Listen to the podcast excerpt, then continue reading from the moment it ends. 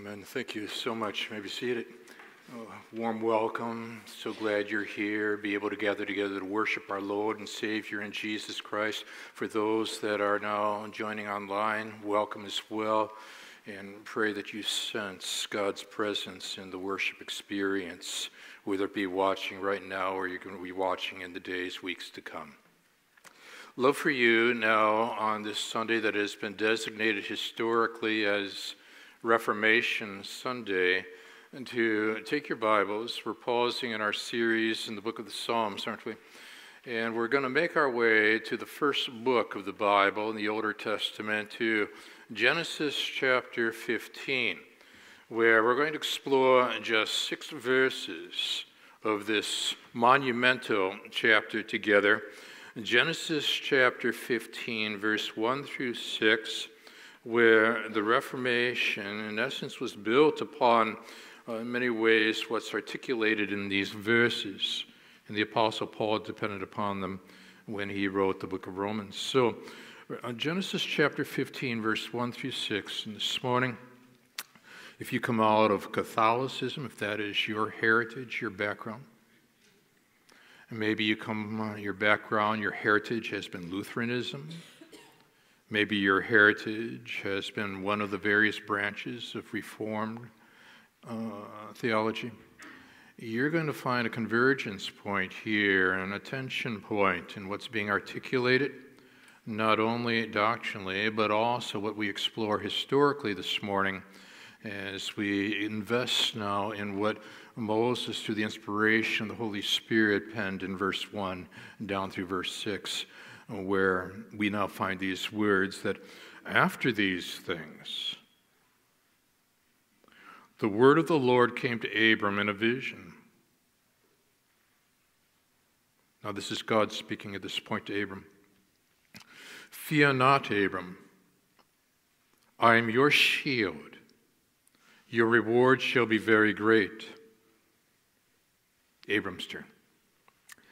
But Abram said, O Lord God, what will you give me? For I continue childless and the heir of my house is Eliezer of Damascus. And Abram said, Behold, you have given me no offspring, and a member of my household will be my heir. And behold, the word of the Lord came to him This man shall not be your heir your very own son shall be your heir. And he brought him outside and said, Look toward heaven and number the stars if you are able to number them. And then he said to him, So shall your offspring be. Now, notice the quote marks end there because now the Holy Spirit's going to inspire Moses to offer this perspective in verse 6. And he, speaking of Abram now, he believed the Lord. And he, speaking of Abram, he believed the Lord, and he now, as God works, counts it to him as righteousness. And so we want to see here now the significance of how this relates to modern day 2021 living as we look to our Lord now in prayer. And so, Father, whether online, as households gather together in front of screens, in one of the services physically present in this building, today. We are praying that we will take very seriously and grapple in our inner core what does it mean when he believed the Lord and in turn the Lord counted it to him as righteousness? Give us a clear understanding of how this relates to salvation by grace through faith in Christ alone. Warm these hearts. engage these minds, shape these wills. Forgive now, Father, we have come here to see Jesus and Him only. I'm praying these things again now in Jesus' name. Amen. Let's take a look at the imagery that appears on the screen. Because there in your, in your left hand corner was Luther's website. This was his front page. This was his north door of Castle Church in Wittenberg, where he was a professor of theology. On the right hand side, here you will find him now uh, posting his 95 theses on the door of the castle there in Wittenberg. And you ask the question, well, Gary, how does this relate to 2021 living? Well, you're asking a great question this morning. Because what we want to do is to grapple with what he himself had to grapple with. Because he had written, after having studied the book of Romans, on this thought with regard to his own personal testimony. Night and day I pondered until I saw the connection between the justice of God and the statement that the just shall live by his faith. And then I grasped that the justice of God is that righteousness by which, through grace and sheer mercy, God justifies us through faith, not by our works. Therefore, I, I felt myself to be reborn, born again, to have gone through open doors into paradise.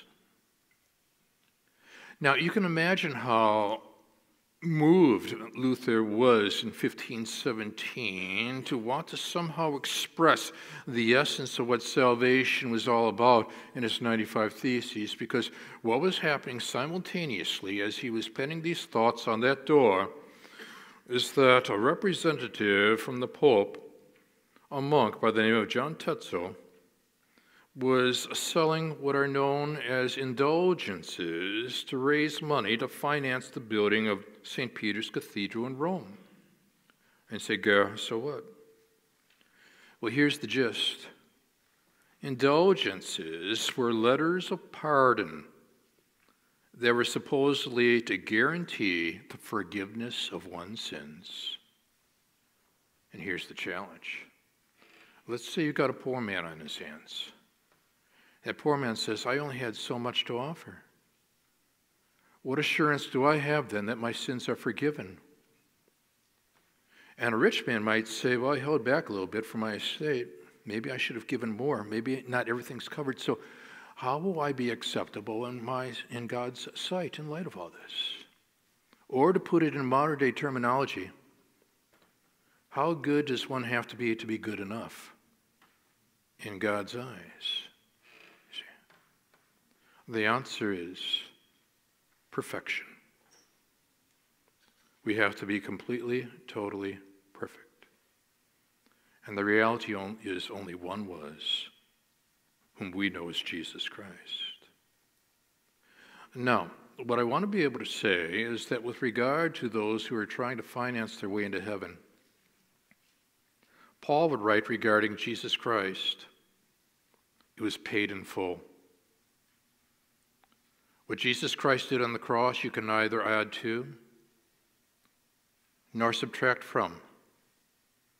In essence, this is what Luther was articulating when he was posting his 95 Theses faith alone, grace alone, Christ alone, and so forth on that door. But we're getting ahead of ourselves.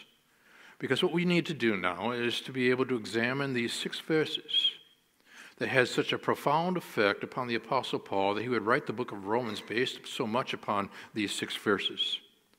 And Luther and Calvin and Zwingli, in turn, would glean insights from what Paul wrote and then try to address this in that 16th century setting they were in. But let's now personalize it, okay? Let's build a bridge and connect it to 2021 living. And what I want to do is to simply draw out three observations this morning that I think will have extraordinary relevance to the whole matter of salvation by grace through faith in the finished work of Jesus Christ as we're thinking together. And the first comes out of verse 1 through 3. We're into the text now that as you and I, as we consider the relationship between faith and righteousness, in other words, how good is good and when is good good enough? I want to begin here this morning by noting with you the assurance given by God. In verse 1, he begins with this phrase, after these things, which means that you and I have to read about Genesis 14 before we get to Genesis 15. And Genesis 14, Abram had been involved in a major battle, warfare. With a limited number of troops, he was victorious. And as a result of his conquest, now there might be the threat that there were going to be retaliation by those that were, that were defeated by Abram. This would be percolating in Abram's mind. This morning, what's percolating in your mind? What do you feel threatened by? Well, after these things, the word of the Lord came to Abram. God breaks in and the astounding thing at this point is that it has been 25 years since last, we are told, God spoke to Abram. I dare say I'm entering into November, 25 years kind of bears upon my mind at this point in time for personal reasons. But here you have it. After these things, the word of the Lord came to Abram. But I want you to see here, it is the word of the Lord. Not what other people were saying, not the religious traditions of that era, uh, but rather it was the word of the Lord that came to Abram and came to Abram in a, a vision. Now, as I was examining the visions throughout the scriptures, what strikes me is that there are particular points of time, junctures, where God is breaking in, it will be rather abrupt oftentimes a period of silence preceding. And the vision would be a distinct mode of communication whereby God is offering what we might describe as new knowledge. Now, 25 years of silence. It's as if there is this deafening silence from the heavens God has given Abram a promise, but now God has remained silent. And maybe over the course of many years, you have experienced or are currently experiencing what we might describe metaphorically as the silence of the heavens. God, speak. God, break in. God, bring some clarity to the confusion that our extended family has, has now been faced with. There's an abruptness here. And what I want you to notice is not one, not two, but three significant statements are found in verse 1 that go to the very essence of what Abram is all about. And the first statement is, Fear not. And maybe that's just what you need to hear this morning. That there's this point of vulnerability within your own life experience and the silence of heavens might seem to be rather deafening in your own personal time. What I want you to notice is that when you go through the pages of Scripture, so often the fear nots of the Bible are directly tied to dramatic moments of change in a nation or in the life of an individual. Take, for example, the transition from Moses to Joshua.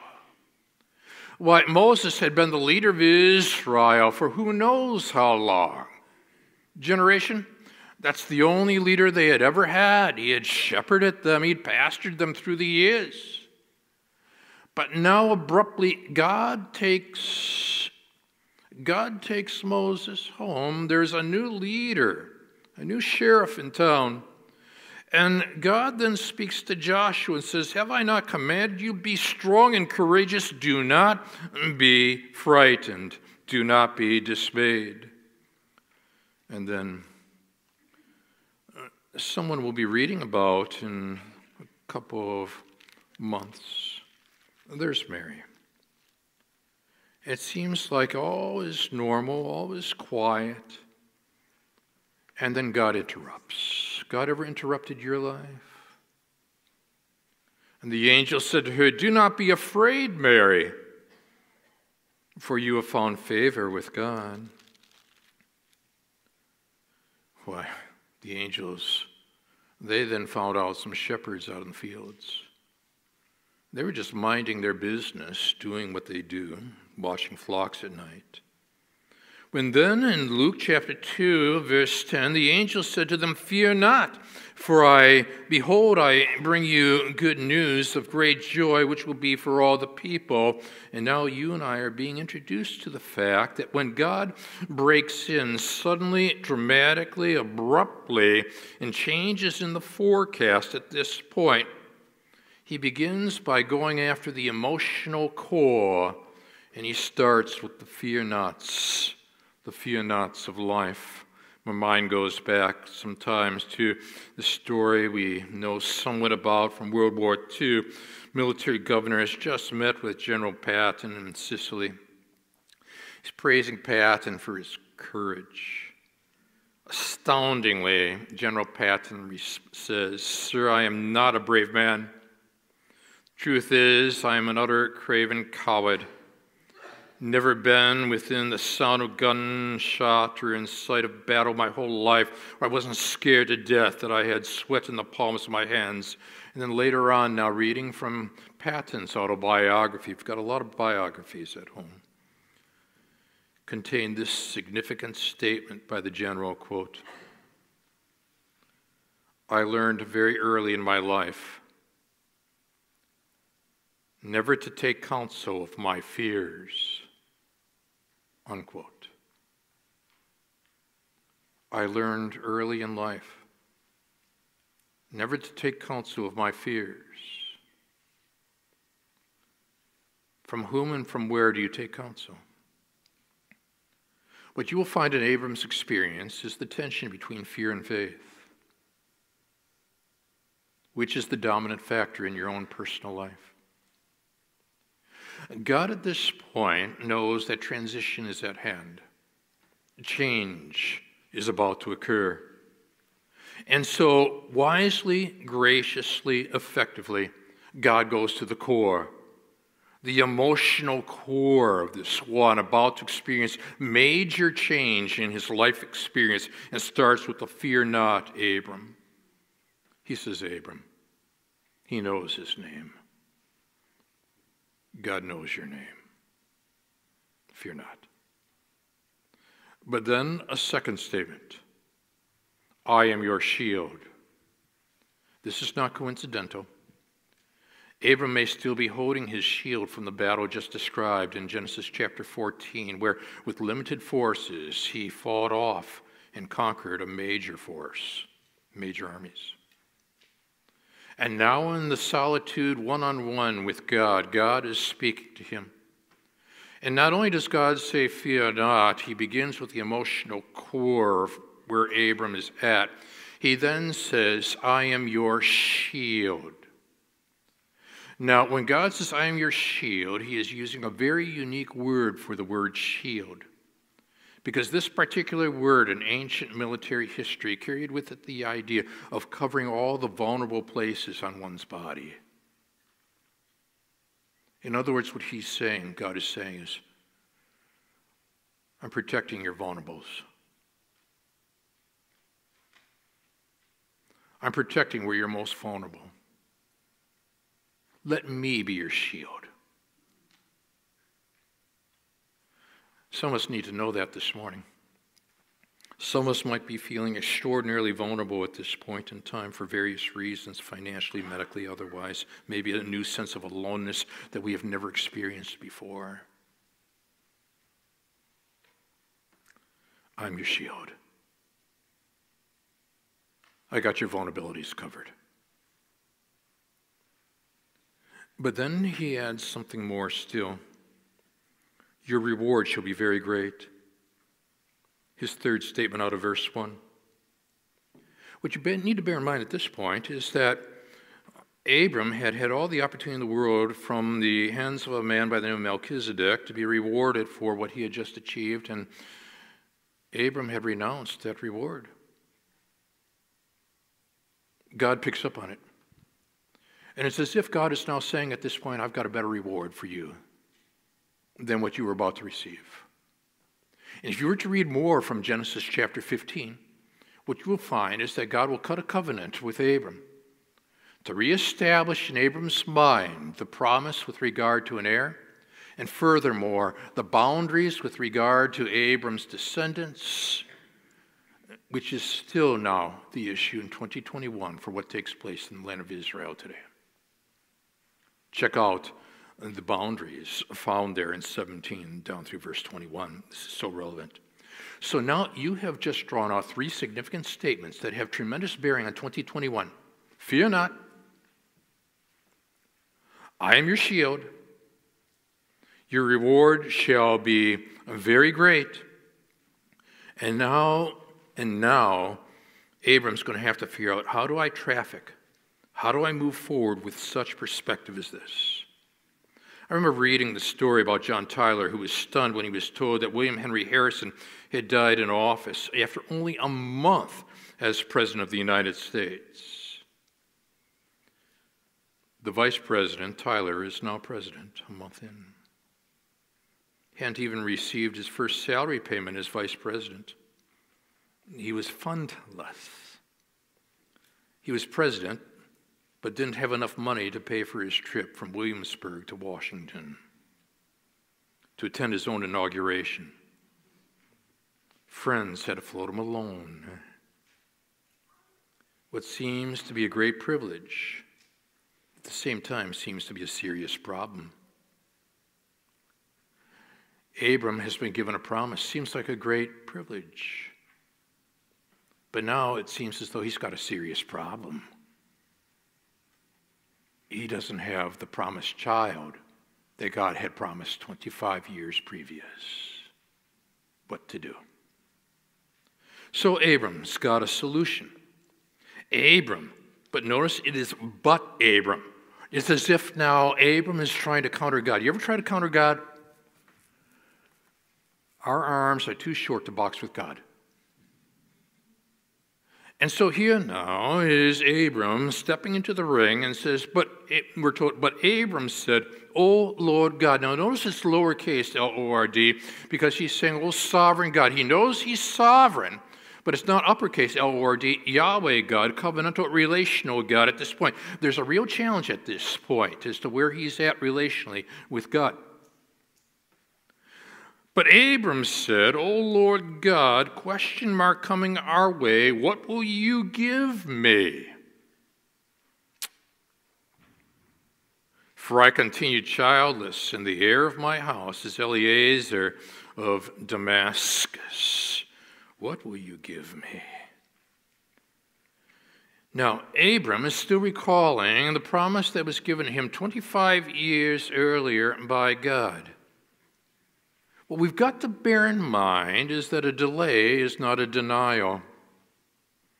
Now, God has never delayed in His mind, but it certainly tends to be in our minds where we may be saying in 2021, but I thought I would be in this location, I thought I would be doing this for a living, and I thought I would be having this kind of impact upon people, and you've got this plan all figured out, you see, and you simply want God to bless it. And so he has, Abram has what I'm going to call this morning the Eliezer plan. And the Eliezer plan in Abram's mind is simply this God has not delivered on his promise for an heir. Therefore, I have adopted the manager of my household, the steward of my household, Eliezer from Damascus, as my heir. In other words, he has an alternative plan for God and wants God to bless it. You ever do that to God? And then wonder why God's not blessing? Now, what I want you to see here is people are continuously floating alternative plans for God to bless. When God is sovereign, God has got a singular plan. Abram said, Oh lowercase God, what will you give me? For I am continued childless, and the heir of my household house is Eliezer of Damascus. Question mark. Now, does he give God opportunity to, to answer? No, because this is a one way conversation. In his estimation, he's got more for God to have to listen to.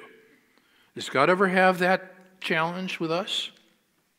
Right when we pose a question, here comes another question. We haven't given God time because Abram's saying, You have produced 25 years of delay, and now what I'm going to do is try to close the gap.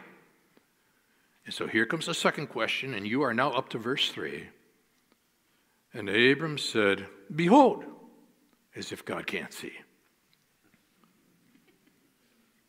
Abram, you need a pastor. Behold, you have given me no offspring. That's his complaint at this point, you see. It's a singular obsession. But here's the fascinating word it's the word offspring, seed. You know, back in Genesis chapter 3, verse 15, God made this promise regarding the evil one. I will put enmity between you and the woman, between your offspring and her offspring. In other words, Eve's offspring. He shall bruise your head, you shall bruise his heel. In other words, there are competing plans of the offspring pertaining to how God is going to bring the ultimate offspring, Jesus Christ, into this world. Now, Abram's got the Eliezer plan for God to bless, and God's going to say no. In Genesis chapter 12, verses 1 through 3, and again verse 7, but I'll just simply read to you verse 7 for the sake of time. The Lord appeared to Abram and said, To your offspring, connect that now to what you just read in Genesis chapter 3 of verse 15. I'll give you this land. And what's fascinating is that when David is receiving the promise from God regarding his offspring that will inherit the kingdom, this is why Jesus was known as the Son of David. In that great chapter of 2 Samuel uh, 7, this one is referred to as the offspring. God's got a plan. Abram's got a plan. Which plan is going to be blessed by God? The Eliezer plan or God's plan? Behold, Abram says, You have given me no offspring. You've now connected the offspring thread. And a member of my household will be my heir. In other words, it seems as though at this point, it seems as though Abram, lacking faith, has come up with an alternative plan for God to use. Don't look up and look for alternative plans for God to use. And then wonder where's the blessing? And why is there silence from the heavens? A young Chinese student traveling from China to America, studying at one of the universities. A fellow passenger notices him reading his Bible on the deck of the ship. Get involved engaged the Chinese in conversation, and this man began to speak, um, he began to knock Christianity, knock the Bible, wanting to create doubt in this young Chinese believer's mind, but then added, quote, I would, I would not like to disturb your faith in Jesus Christ, however, unquote. John Holden, who tells the story, informs us that the Chinese believer replied, Sir, if you could disturb my faith in Christ, he would not be a big enough Savior for me.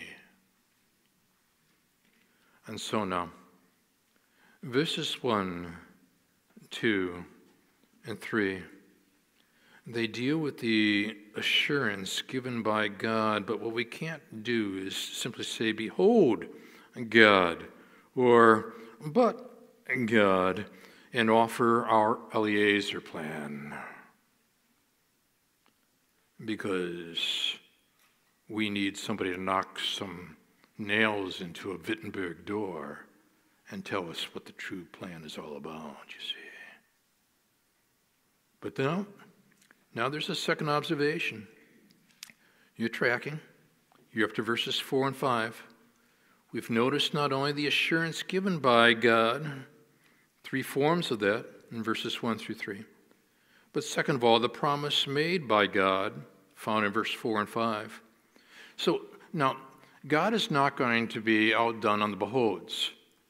Abram said, Behold to God. So you got to smile at this point, and because God's got a way. And so you and I are told here at this point, and behold the word of the Lord.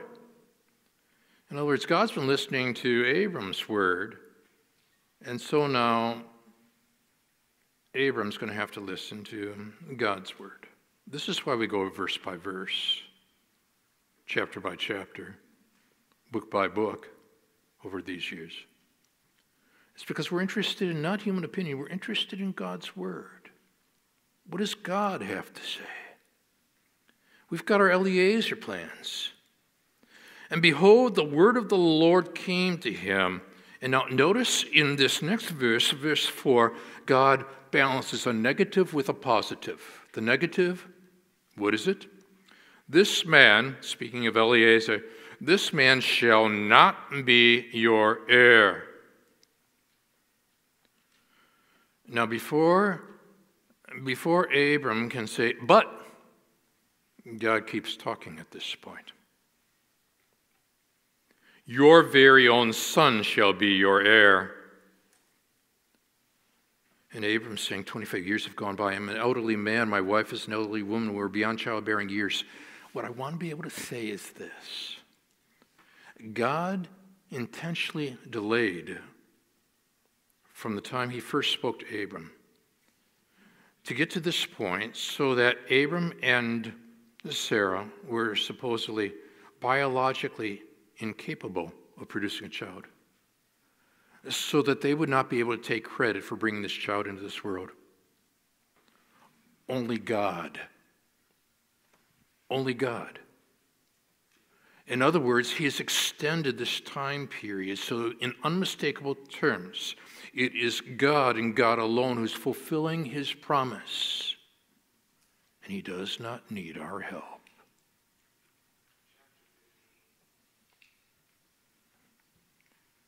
The word of the Lord came to him. Negative, this man shall not be your heir. Positive, your very own son shall be your heir. And now, and now it's as if he needed to hear what we just covered last week, where the heavens declare the glory of God. Glory means heavy. We don't take God lightly, including his promises. So what we now find is that in verse 5, there's an astronomy lesson here for Abram. And so God now escorts Abram out where there is a clear sky, and typically in the Middle East, if you look up to the skies at night, there tends to be a lack of clouds. It's an extraordinary thing to be able to look at the canvas of the heavens and see the stars. It's an amazing thing. And he brought him outside and said, Look toward heaven. God's giving directions at this point. Uh, this is an astrophysicist in the heavens and guiding and directing now Abram to look up. And Abram, number the stars. Start counting. Pull out your calculator. How you doing? And I can imagine now that Abram at this point is looking into the skies and taking into account the vastness of all the stars. And then I want you to notice it because this is so extraordinarily poignant at this point the wording.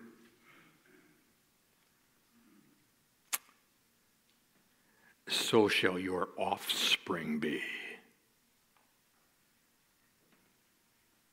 The very same word which was utilized in Genesis chapter 3, verse 15, when God took on Satan, said, You got offspring? I got offspring. My offspring's going to lead to Jesus Christ.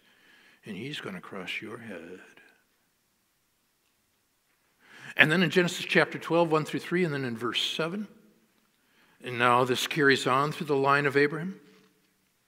And now we find a reaffirmation. In other words, this is what I will now call the reassurance of assurance. And sometimes, having given assurance by God's word, we in our frail states need some reassurance of our assurance that comes from God's word. And so God gives Abram the astronomy lesson of a lifetime and said to him, So shall your offspring be.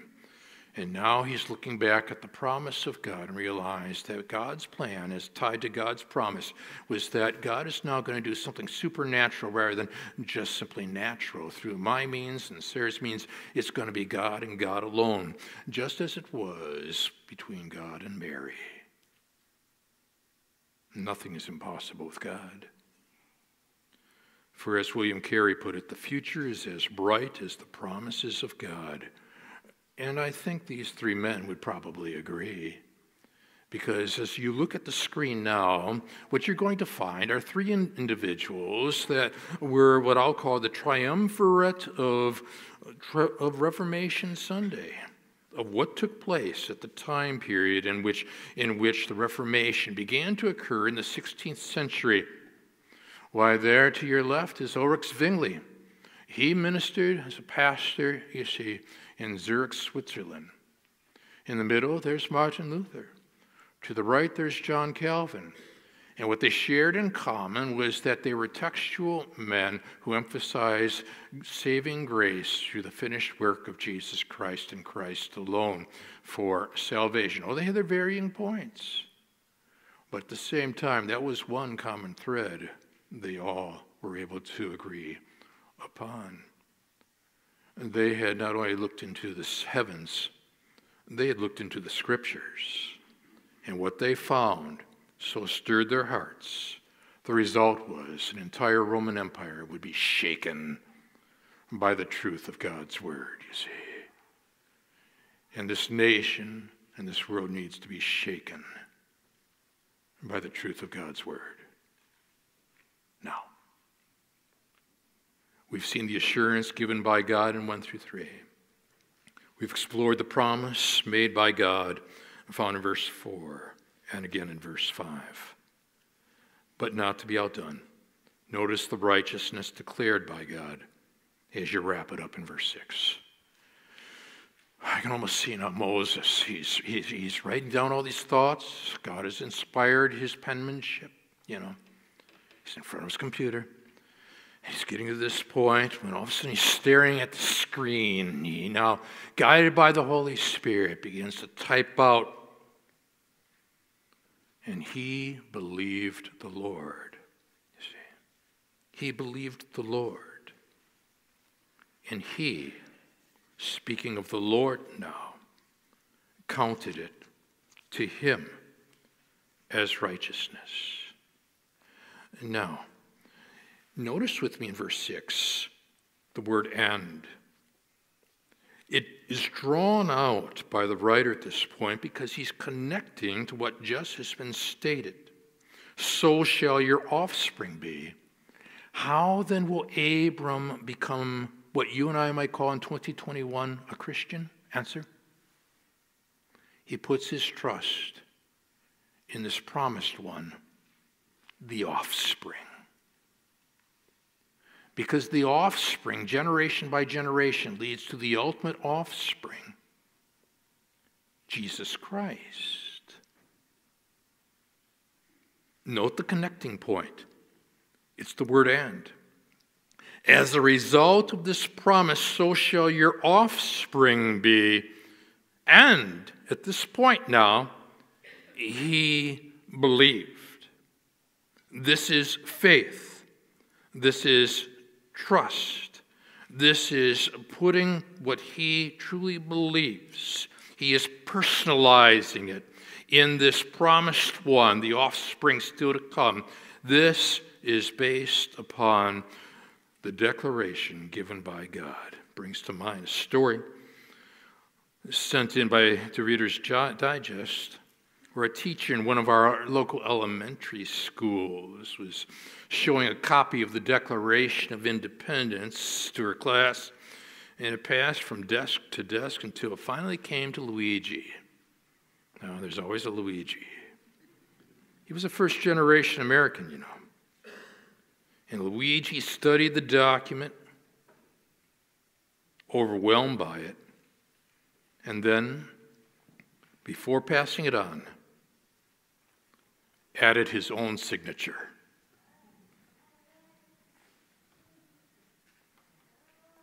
See where we're going with that? Abram's now adding his own signature. I'm in. I believe. Count me in. In God, in essence, saying, okay. Regarding that word count, he counted it to him. That's a financial term. There's financial connotations here. It's a business term. It carries with the idea of paid up or paid in full, which happened at the cross of Jesus Christ, you see. And he counted it to him as righteousness. Righteousness.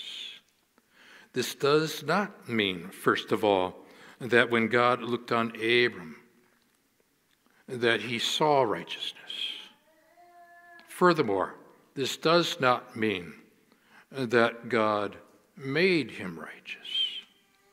Rather, this is a legal term where, as a result of Abram putting faith in the offspring to come, we know as Jesus, legally, God declared him righteous. It stands up, you see, in a court of law. And this is what was weighing upon, upon Luther in 1517. Because if you go to the next screen, slide, what you will find is that simultaneous to Luther putting up on his website, if you will, the 95 Theses, here is this fellow named John Tetzel selling indulgences to raise money to finance the building of St. Cathedrals in Rome. And what were indulgences? They were letters of pardon which guaranteed, the Pope guaranteed it, forgiveness of sins. But then one person might say, But did I pay enough? And another person said, Maybe I held back, maybe I should pay it a little more. And then God breaks in from the heavens through Jesus Christ and says, Paid in full. It is not on the basis of your works nor my works, but on Christ's work, the promised offspring in Christ alone, which takes you back now to the door. And there's Wittenberg, and there's Luther. And Luther is now standing at the door of Wittenberg, and he's posting his 95 Theses. In essence, he's saying, This is what salvation is all about putting faith and trust exclusively in Jesus Christ and Christ alone. Have you done that? Do you know Jesus Christ as your Lord and Savior? If there's one here today that is not sure, I'm going to pray for you right now. And afterwards, we'll stand for a closing word. But for that one or more than one may be present in one of the services or watching online, pray with me, Father, in your heart. Pray now. I realize I'm a sinner. Acknowledge it. I realize no matter how hard I try to be good, it's not good enough. So I'm putting my faith and trust now in the one who was good, perfect, Jesus Christ. He paid it in full.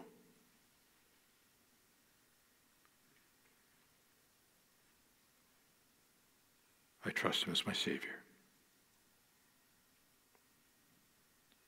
Now, I want to say to you at this point that if you've done that, and there's this declaration of independence from heaven saying, you are declared righteous through the instrument of your faith in the finished work of Christ. It's paid in full. Let's stand together.